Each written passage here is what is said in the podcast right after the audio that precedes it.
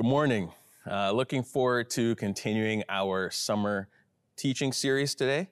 And uh, this is our summer series is called Flawed Yet Faithful. And this is actually part number six. And I'll be looking forward to getting to it because we're going to talk about um, the first heroine of the faith, the first uh, woman mentioned in Hebrews 11, and that's Sarah. And I'm, I'm calling this one From Laughter to Laughter. We'll, we'll find out why uh, at the end of the message. But our passage to ponder is from Hebrews 11, and it's verses 39 to 40. We've been saying it uh, every week. And so it's, it's, the words will be on the screen here. It says, All these people, these are all the heroes and the heroines mentioned of the faith. All these people earned a good reputation because of their faith. Yet none of them received all that God had promised. For God had something better in mind for us, so that they would not reach perfection without us. Right? So you know, uh, Pastor Kristen last week spoke about Abraham and um, Sarah, who's Abraham's wife. You know, there, there's it's hard to speak about the two of them because their lives are so interconnected, of course, as, as they're married. But in Hebrews 11, it gives us a little bit of insight into why Sarah is mentioned among the heroes of the faith. And in verses 11 and 12, it says this. It says, And by faith, even Sarah, who is past childbearing age, was unable to bear children because she considered him, that is God, because she considered him faithful who had made the promise. And so from this one man, and he as good as dead, came descendants as numerous as the stars in the sky and as countless as the sand on the seashore. Right? it's always interesting to contrast there. You know, Sarah was a little bit old, Abraham was as good as dead. But um, so you know, a- Abraham he he's mentioned more than any other character in Hebrews 11. And you know, last week when Pastor Kristen spoke about him, we we heard uh, a lot of his story. And his life is amazing, right? It, it he's the patriarch of God's family on earth. Uh, it's through him that all the nations are blessed even to this day, right? Jesus' earthly line actually is accounted through Abraham. And Abraham's story, it takes up a significant portion of Genesis, the book of Genesis, which is the first book of the Bible. And, you know, he's mentioned in Genesis from, his birth is mentioned in Genesis chapter 11 and all the way until he dies in Genesis 25. And, you know, one of the things that you always find interesting about Abraham is his call, right? And he gets a call from God to go uh, to a land that the Lord will show him. It says he's supposed to leave his father's house and just go right? But at the time, if you read the passage, you realize he's the only one there. God's having a one on one conversation with him, as it were. But Abraham, you know, along alongside Sarah, he, he, he brings other people with him. But those one of those notable people he brings is his wife Sarah. And just as Abraham is the patriarch of the faith, uh, Sarah is the matriarch of the faith in God's people. Right? So because they were married and you know their individual stories are you know entangled with each other um, you can't mention abraham without mentioning sarah and you can't mention sarah without mentioning abraham.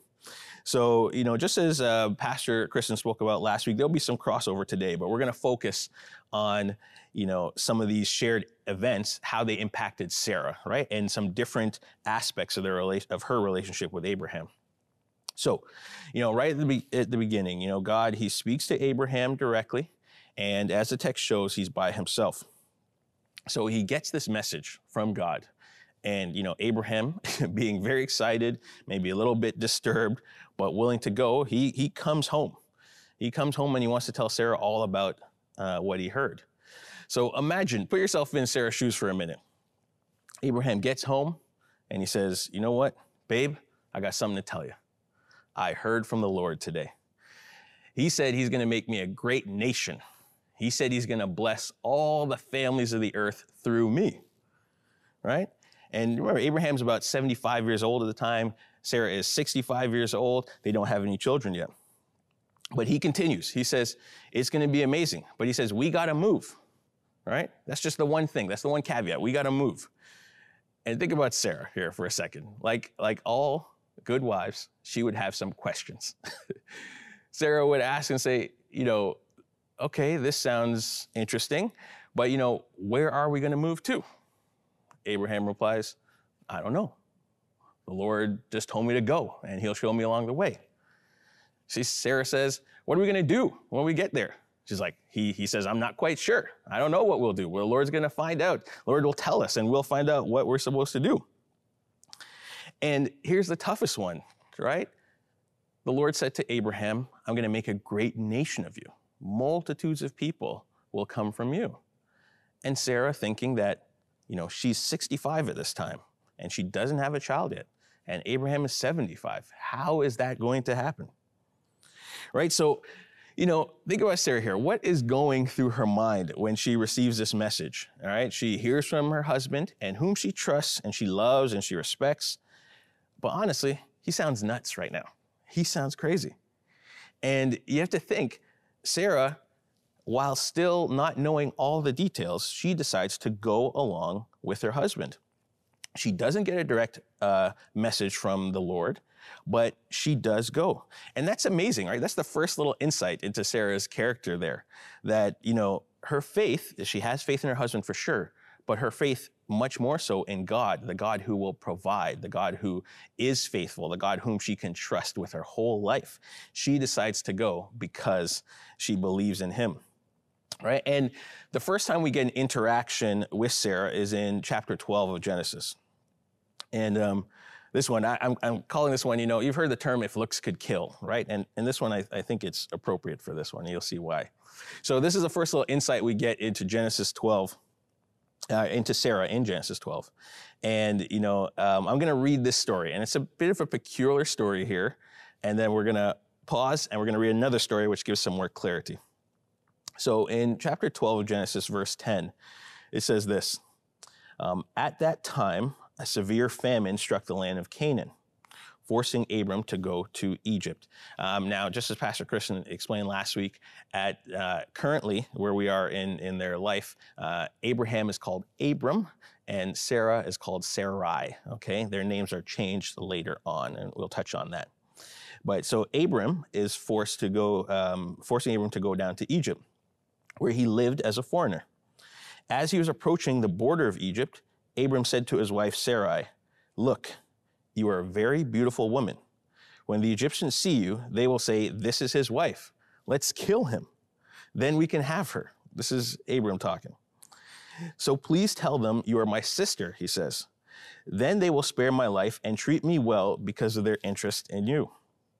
And sure enough, when Abram arrived in Egypt, everyone noticed Sarai's beauty. When the palace officials saw her, they sang her praises to Pharaoh, their king, and Sarai was taken into his palace. Then Pharaoh gave Abram many gifts because of her sheep, goats, cattle, male and female donkeys, male and female servants, and camels. But the Lord sent terrible plagues upon Pharaoh and his household because of Sarai, Abram's wife. So Pharaoh summoned Abram and accused him sharply. That's interesting. He says, What have you done to me? He demanded. Pharaoh demanded. Why didn't you tell me she was your wife? Why did you say, She is my sister, and allow me to take her as my wife? Now then, here is your wife. Take her and get out of here. Pharaoh ordered some of his men to escort them, and he sent Abram out of the country, along with his wife and all his possessions. Okay, okay. What is going on here? This is a peculiar, peculiar story this is this is very odd. All of a sudden, you know, Abram comes up with this. He feels it's this foolproof plan. He says, um, "Sarah, just tell them, uh, tell them, babe. Um, tell them you're my sister, because I know you're so beautiful. They know you're beautiful. As soon as they see you, they're gonna kill me. I'm done, and they'll take you from me. So just tell them you're my sister." Abram thinks it's, it's a foolproof plan. Of course, we find out Sarah is taken as a wife anyway. It, this, this plan is, is foolish. It's not foolproof, right?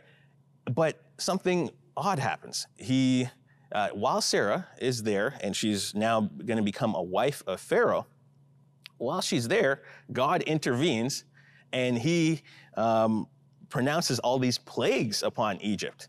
And if that sounds familiar to you, right? This is uh, Pharaoh is just the name of of it's a title given to a king of Egypt, right?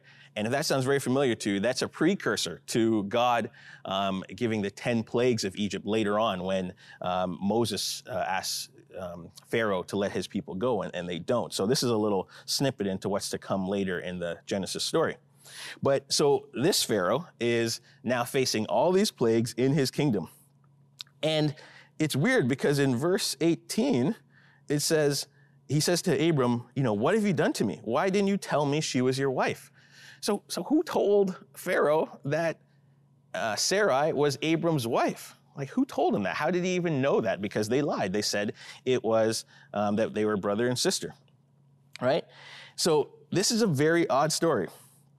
But another story, actually about 20 years or so later, gives us a little bit more insight, okay? So, keep that story in mind. We'll keep this story in mind and actually give us a little more explanation. So, um, 20 years later, this is in Genesis chapter 20. And this story goes this way. Abraham, Abraham at that time, he moved south to the Negev and lived for a while between Kadesh and Shur. And he moved on to Gerar. While living there as a foreigner, Abraham introduced his wife Sarah by saying, She is my sister. You know, 20 some odd years have passed. It looks like Abraham is using this whole wife sister ruse regularly. This is, seems to be a part of his character. So King Abimelech of Gerar sent for Sarah and had her brought to him at his palace. But that night, God came to Abimelech in a dream. Okay. God came to Abimelech in a dream and told him, You are a dead man, for that woman you have taken is already married. But Abimelech had not slept with her yet. So he said, Lord, will you destroy an innocent nation? Didn't Abraham tell me she is my sister? And she herself said, Yes, he is my brother. I acted in complete innocence. My hands are clean. In the dream, God responded, Yes, I know you are innocent. That's why I have kept you from sinning against me, and why I did not let you touch her. Now return the woman to her husband, and he will pray for you, for he is a prophet. Abraham's the first prophet mentioned in the Bible. Then you will live. But if you don't return her to him, you can be sure that you and all your people will die. Abimelech got up early the next morning, because who wouldn't after you've had a dream like that, and quickly called all his servants together. When he told them what had happened, his men were terrified. Then Abimelech called for Abraham. What have you done to us? He demanded. What crime have I committed that deserves treatment like this, making me and my kingdom guilty of this great sin? Abimelech recognizes that this sin of adultery is a great sin. No one should ever do what you have done. Whatever possessed you to do to such a thing, he says to Abraham. Abraham replied, I thought this is a godless place. Pause right here. Abraham makes a huge misjudgment of these people. It's very clear that King Abimelech is not godless. He's, he's responding. And you'll see even why further. So Abraham replied, I thought this was a godless, this is a godless place. They will want my wife and will kill me to get her. And she really is my sister, for we have the same father, but different mothers, and I married her. It's this half truth that Abraham is telling.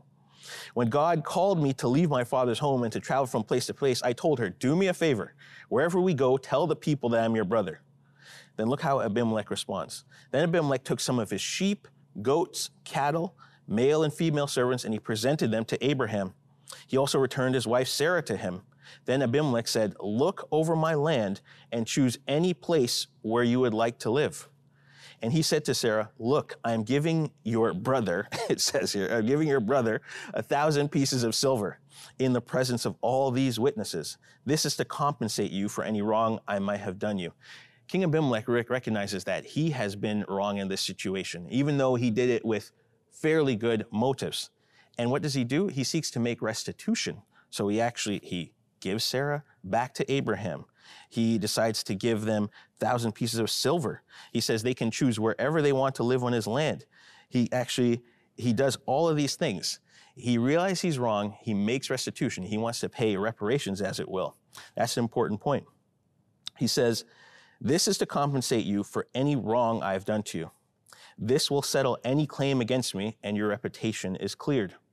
Then Abraham prayed to God and God healed Abimelech and his wife and his female servants so they could have children. For the Lord had caused all the women to be infertile because of what happened with Abraham's wife, Sarah. This is another crazy story. And the very last verse actually shows you something that's really important to Abraham and Sarah's story. It says that because of what Abimelech had done by taking Sarah, even if he thought he had good motives, the Lord actually had caused all the women in, in King Abimelech's um, kingdom to be infertile.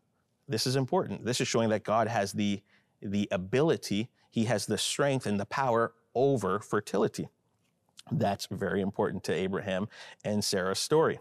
So, this story, you know, Abraham, we have to really think of this here. Look at those two stories from his interaction with Pharaoh to his interaction with King Abimelech. Remember, the first one after Pharaoh was just a short while after he got the direct message from God. And God says, I'm going to make a great nation of you. I'm going to have so many people come from you, from your line. And a couple moments later, he's convinced that he's going to die. He is convinced that Pharaoh sees him and sees his wife, who is, is so beautiful, it's, it's, it's mentioned, that she, he's going to kill him and he's going to take Sarah from him. But if the Lord told you that you're going to have this great nation to come from you, then he's just forgotten it so quickly, right? So remember, Sarah didn't even hear the message, but we realize one distinct thing between Sarah and Abraham there. See, in that moment, she knows that God will protect her. She knows God will protect his promise. Sarah's fear isn't as strong as her faith in God. Her trust in the Lord supersedes her fear of the unknown. And you know, the Apostle Peter's inspired words uh, say about Sarah in in uh, first in First Peter chapter three. It says this: says you are her daughters if you do what is right and do not give way to fear. Right. So whether it's Sarah, we get this idea of Sarah, whether it's Sarah deciding to follow her husband when she doesn't have all the details, or deciding to even go along with this plan, she knows that uh, God will protect her and God will protect His promise. So you see here in this whole scenario, we get an insight that maybe God actually, he intervenes. As Pharaoh knew that Sarah was Abraham's wife, more, more than likely, God probably visited him, him in a dream like he did with King Abimelech. Right, so that's a crazy story and gives us a little insight into Sarah. So Abraham's fear actually causes him to put Sarah in harm's way, but you know Sarah shows us that her trust in God supersedes all the fear of what could happen to her. Okay, so, you know, the Lord intervenes, and this is very important. The Lord intervenes so that Sarah isn't touched, so that there is, would be no doubt on who would be the father of Sarah's baby, the promised child. In both instances, Pharaoh and King Abimelech hadn't laid a hand on Sarah. So we can know without a doubt that Abraham is Sarah's, uh, is the father of Sarah's child. So Abraham, you know, he's using this half truth all the time and it gets him into trouble. Now, that's an interesting thing. But we're going to go to, you know, the, the elephant in the room here. If you know anything about Abraham and Sarah, you uh, know about their the big story with Hagar and involving involving Hagar and another baby being born to Abraham. And you have to address it. You can't talk about either Abram, uh, either Abraham or Sarah's life without mentioning this scenario. And I'm calling this one, you know, whose fault is it anyway? Right? So let's read here this account. It says, and this is in uh, Genesis 16, verse 1. It says, Now Sarai, Abram's wife, had not been able to bear children for him, but she had an Egyptian servant named Hagar. So Sarai said to Abram, The Lord has prevented me from having children. Go and sleep with my servant. Perhaps I can have children through her. And Abram agreed with Sarah's proposal. So Sarai, Abram's wife, took Hagar, the Egyptian servant, and gave her to Abram as a wife. This happened 10 years after Abram had settled in the land of Canaan. So, Abram had sexual relations with Hagar, and she became pregnant. But when Hagar knew she was pregnant, she began to treat her mistress Sarai with contempt. Then Sarai said to Abram, This is all your fault. I put my servant into your hands but now that she's pregnant, she treats me with contempt. The Lord will show who's wrong, you or me. Abram replied, Look, she is your servant, so deal with her as you see fit. Then Sarai treated Hagar so harshly that she finally ran away. Okay, this is a big part of their story. This is the one that defines many of the things to come. Right? So here we are. And they have this scenario, and it's a cultural practice from a time long ago, from an ancient civilization. And this is a practice where the people around, um, they could decide through their female servants, they could decide to take on, the men could actually take on multiple wives. And if they so chose, they could actually adopt the children that were born to them. And Sarai is a good wife. She wants the best for her husband. She wants to see God's will exercised in her husband's life.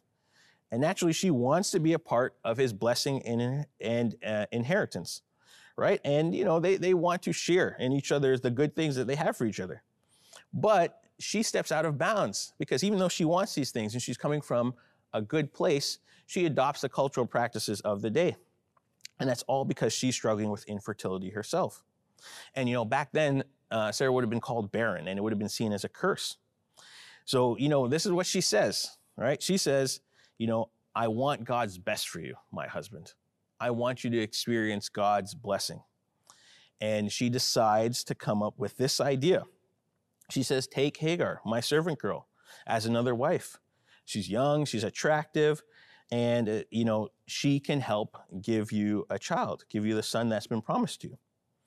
And, you know, this is what she says. She says, I'll do this for you, Abram, because I love you and I want God's promise for you.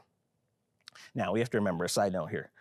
You know, breaking the commands of God isn't a shortcut to God's promises, okay? It's a shortcut to more trouble. So, you know, Sarah says, I'll do this for you. That's what she says. But, ladies and gentlemen, you know, and I know, there are situations in marriages where a wife might say something, but not mean it, okay? Have you ever been through those sort of things as a husband and you walk into a room and there's silence and you say, What's wrong?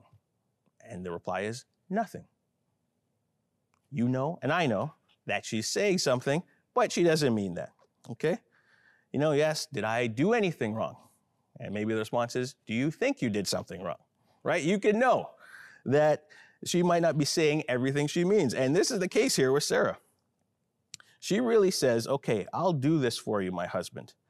But what she wants to hear is her husband say, No, of course not. We're not going to do this.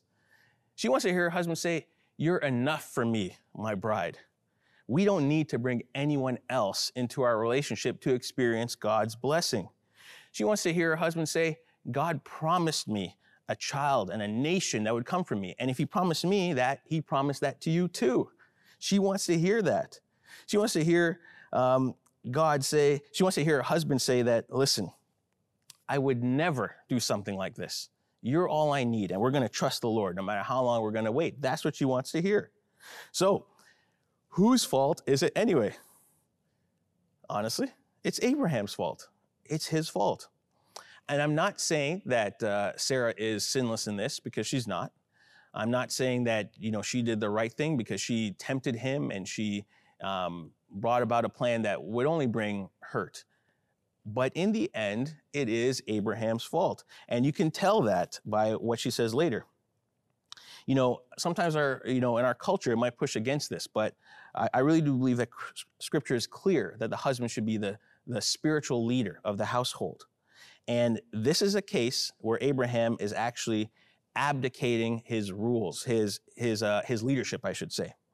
So, you know, the husband, it's up to him, I think, to set the tone spiritually, to lead his wife and his children, to teach them what he's learning from God, and to maybe start many of the discussions on spiritual matters, and also to, um, to apply the principles, the spiritual principles, to the lives of him and his family. And he's supposed to help his family guide and discern what God could be saying to them. You know, if the husband uh, hears from God like Abraham did, it's up to him to lovingly communicate what he feels to his wife Sarah, to his family. And the husband needs to um, considerately understand his wife and know that even though she might say something, she might not mean it that way. And you have to understand your wife's feelings. And if your wife is feeling that she's not enough, reassure her that she's more than enough. In scripture, it says, He who finds a wife finds a good thing. Remind her of that. And, you know, what does it say in verse 3? It just says, Abram did what Sarai asked. He doesn't lead the family and he suffers the consequences. Hagar and Abraham, they conceive, they have a son Ishmael. Hagar starts to look down on Sarah, and, and Sarah is hurt, right? And she, you know, you can imagine what might have happened in those scenarios. Maybe Hagar was quite um, was quite mean and evil spirited. Hagar might be insinuating, see, the problem lied with you, Sarah, not with me. We have a child. And why don't you have a child after all these years of trying? So, you know, Sarah can internalize this. She might feel that she's at fault to blame. And she might be thinking she's the reason who's holding Abraham back for what God has in store for him. And, you know, marital strife is just multiplying right now. And it's really, in the end, because Abraham decided to abdicate his responsibility to lead. And so here's what Sarah says after all this in verse 5. She says to Abraham, This is your fault. I, I put my servant into your arms, but now that she's pregnant, she treats me with contempt, and the Lord will show who's wrong, you or me. And she does say, she says it's actually Abram's fault says, You made me do this. I put him into your hands, sure. I put her, Hagar, into your hands, sure. But you accepted it. And the Lord will judge to see who's more wrong, you or I. And she'll judge to say that you're more wrong than I am in this. That's what Sarah's saying.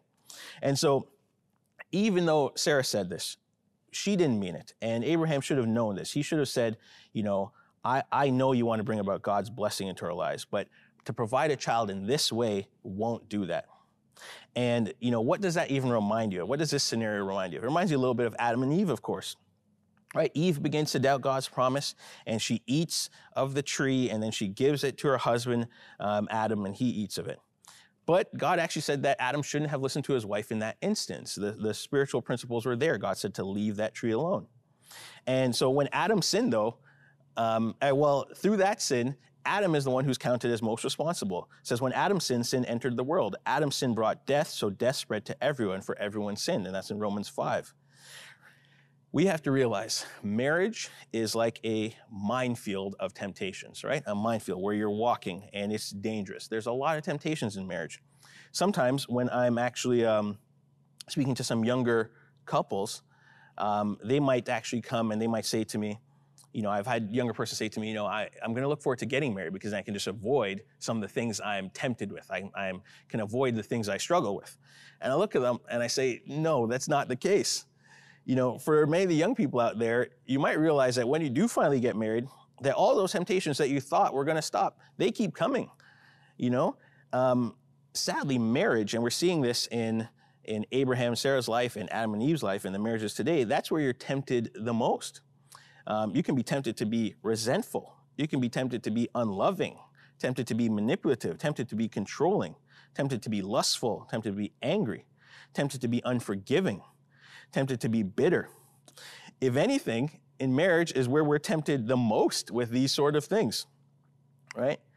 And, you know, if your husband is um, as the husband, if your wife is coming to you with an idea which you feel will only end up hurting her, you and the entire family have the courage to redirect, to reassure her, and to recommit your family to the ways of the Lord. And Abraham doesn't do this. He actually continues along in this way, and then look what happens. Another uh, woman is hurt. His other wife now, Hagar, is also harmed. And Sarah is totally wrong in this, but she's hurt. And jealousy can make us can cause us to do some really cruel things.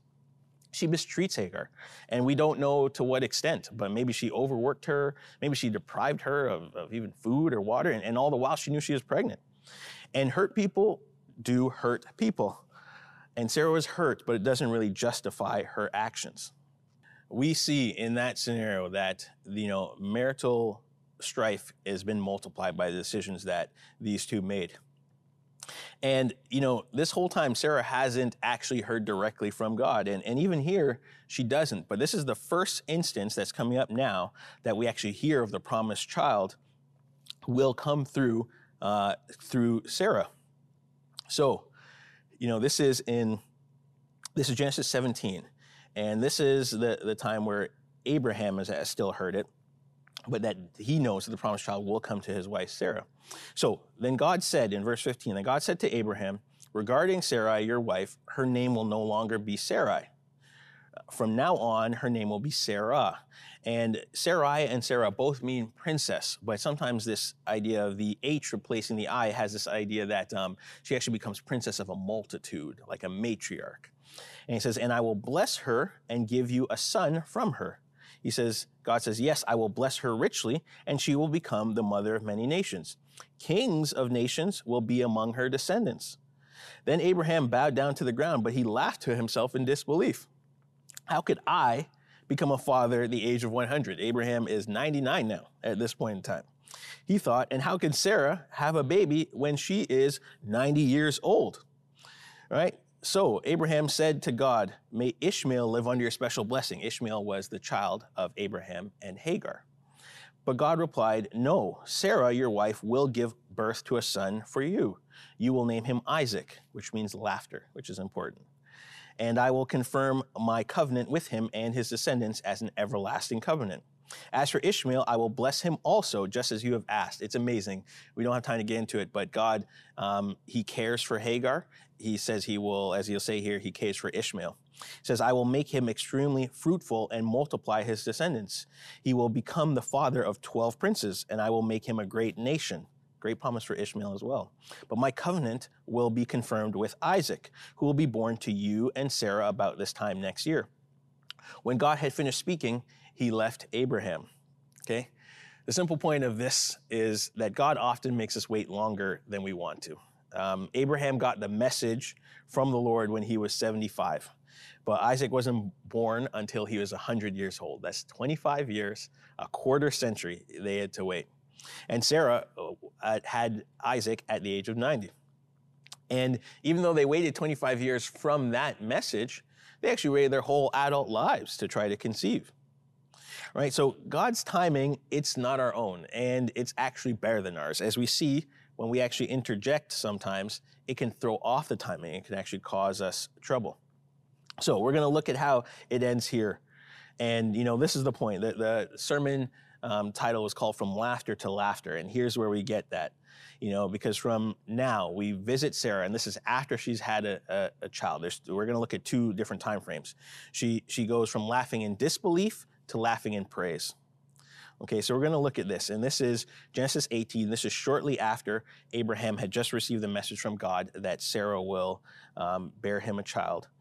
And in verse 18, there, or sorry, in verse 9 of chapter 18, they're having some um, angelic or heavenly visitors. And Abraham meets these people, and they have a message um, for Abraham. And these angelic heavenly visitors say to Abraham, Where is your wife Sarah? They asked him. There in the tent, he said. Then one of them said, I will surely return to you about this time next year, and Sarah, your wife, will have a son. Now, Sarah was listening at the entrance to the tent, which was behind him. Abraham and Sarah were already very old, and Sarah was past the age of childbearing. So Sarah laughed to herself as she thought, after I am worn out and my Lord is old, that's just a term of respect for Abraham, and my Lord is old, will I now have this pleasure? Then the Lord said to Abraham, Why did Sarah laugh and say, Will I really have a child now that I am old? The Lord is listening. Is anything too hard for the Lord? I will return to you at the, at the appointed time next year, and Sarah will have a son. Sarah was afraid, so she lied and said, I did not laugh. But he said, Yes, you did laugh. Okay? Now, that's just an interesting story, right? Uh, Sarah's listening in on a conversation here. She hears this crazy idea that at the age of 90, she's going to have a son. And Abraham, you know, they're, they're going to have a son at this age. And she laughs in disbelief, right? Maybe she laughs in just the fact of almost kind of giving up now, like, oh, that's not going to happen. But God says, no, don't laugh. And then we're going to move forward a little bit to after she has had the son. And this is in Genesis 21. Now the Lord was gracious to Sarah as he had said, and the Lord did for Sarah what he had promised. Sarah became pregnant and bore a son to Abraham in his old age at the very time God had promised him. Abraham gave the name Isaac to the son Sarah who bore him, who means he laughs or laughter. And when his son Isaac was eight days old, Abraham circumcised him, or as God commanded him. Abraham was a hundred years old when his son Isaac was born to him. Sarah said, God has brought me laughter, and everyone who hears about this will laugh with me. Isn't that so true? And she added, Who would have said to Abraham that Sarah would nurse children? Yet I have borne him a son in his old age. Just the year prior, Sarah is laughing in disbelief. She's laughing in doubt. But what did the Lord say to Abraham? He said, Is anything too hard for God? Is anything too hard for the Lord? No. And imagine that feeling that Sarah's going through. At 90 years old, she is having her first child. The joy she is experiencing, her whole adult life of waiting for this moment, and here she is having a baby, nursing that baby. So Sarah's life shows us in the end that God can make a way out of the seemingly impossible. That's the takeaway for us. God can make a way when we don't see anyone. Um, Sarah's life shows that the God who is provider, healer, miracle worker, soon coming king in Jesus Christ, he can do the impossible. And is anything too hard for the Lord? A resounding no. And Sarah's life showed us that. So let's pray for us today. Let me pray. Lord, thank you for the reminder that all things are possible with you. Thank you for the reminder that uh, you will protect your promises that you've made to us, dear God. Thank you that even though, um, for the reminder that even though we fear, Lord, we can still trust you, that our faith in you can actually supersede our fear, just like it did with Sarah. Help us to learn from that example. Thank you still for the reminder that um, impatience, Lord, can cause us to do things that can hurt us. So, dear God, please just give us the strength to wait on you and to wait in your timing. Thank you, Lord, again um, for the reminder that uh, our past, actually, Lord, doesn't prevent us from you doing miraculous things through us, Lord. We've all made mistakes in our past, but the life of Sarah shows that, Lord, you can actually correct these things. We can give it up to you, give our past up to you, and you can work wonders for your kingdom. Lord, thank you for Sarah's life, who just shows to us that, dear God, it is a trust in you that ultimately shows that anything is possible. And Lord, we do ask that you help us to learn from her example so that we can actually live, um, live out our days in a way that give you, bring you all glory and all the praise. And we say all this in Jesus' name. Amen.